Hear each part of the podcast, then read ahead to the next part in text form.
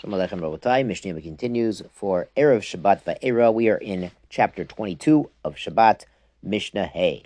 Harochetz b'mei mara, one who washes himself in water that's in the cave of Mei Tveria, or in the waters of Tveria. They had hot springs up there in Tveria, very gishmak. Vinistopeg, and he dries himself off. You'll notice this is the same shorsh, sfog, the sponge we mentioned earlier. This nistopeg means drying oneself off. Afilib eser aluntiot, even if he uses 10 towels. This guy's mamish, he's dry. And there's not a lot of water in each towel, but still, lo yivim biado. He can't carry them home in his hand. Now we're talking about there is an eruv. He's uh, he's in Tveria by the shore, uh, by the by the springs, or there he's by the cave. The cave's in the eruv. He could carry technically, but because these are wet towels and this man's by himself, the Mishnah is concerned he might wring them out.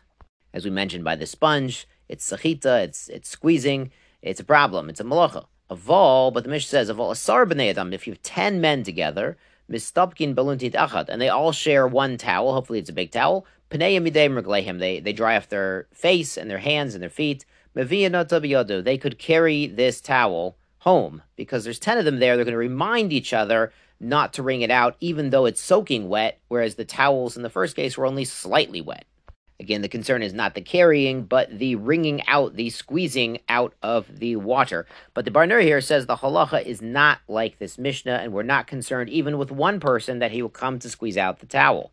His Mishnah reminds you there's a tshuva of Rav Moshe that I saw. He was talking about minhag hamakom, and he said something amazing. He said when he was in Russia, on hot days, they used to take cold showers on hmm. Shabbos in Russia. And we moved to New York, he saw people aren't doing that. He, he wasn't sure why. If anyone knows where in Igrot Moshe, Igros Moshe, that, that this tshuva is, please remind me. I haven't seen it in many years. Uh, but it's interesting because he says when it was hot in Russia, it doesn't get all that hot in Russia, and they were still bathing on Shabbat, of course, in a halachically permitted way. It's kind of a reminder that sometimes people be, can be very machmir about bathing and washing on Shabbat and on Yom Tov, and that's a chumrah shabali de kula because there's a mitzvah bein adam lechavero, there's a mitzvah of, of kavod uh, of, of your creator to be presentable and well groomed. But of course, consult your local posek uh, for guidance, specific guidance about bathing on Shabbat and Yom Tov. On to Mishnah Vav, Sachin umimoshmashin b'vnei me'ayim. You can anoint and massage your kishkas.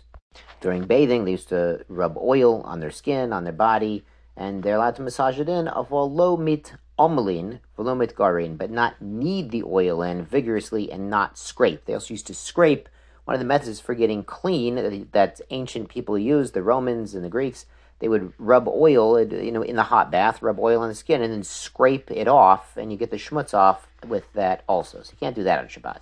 Mishnah continues, and Yordin le Kordima.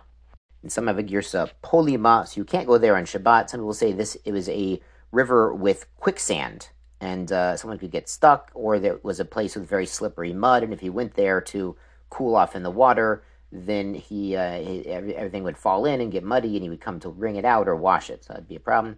Ein me'otzvin et.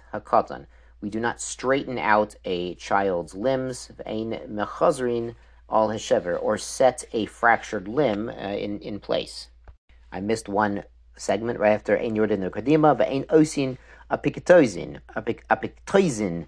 You can't make uh, this it, well, it's called an emetic. It's something that causes vomiting. So it's some sort of medication. There's a gezerah against making medication we mentioned earlier.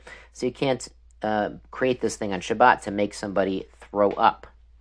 The Bartenura also mentions that in terms of setting a fracture, or a broken bone, or a sprain, says the halach is not like the Mishnah, and it would be permitted on Shabbat. The Mishnah concludes here, Mi she nifrika yado, somebody whose hand was dislocated, viraglo, or his foot, lo yitrafem bitzonin, don't rub them under cold water. Apparently, that was sort of a, a refuah. It probably helps with the swelling. Avol rochetz chukadarko, but he could wash it in the normal manner, pouring water on his feet. In the in the and if that works, that works. Shabbat Shalom.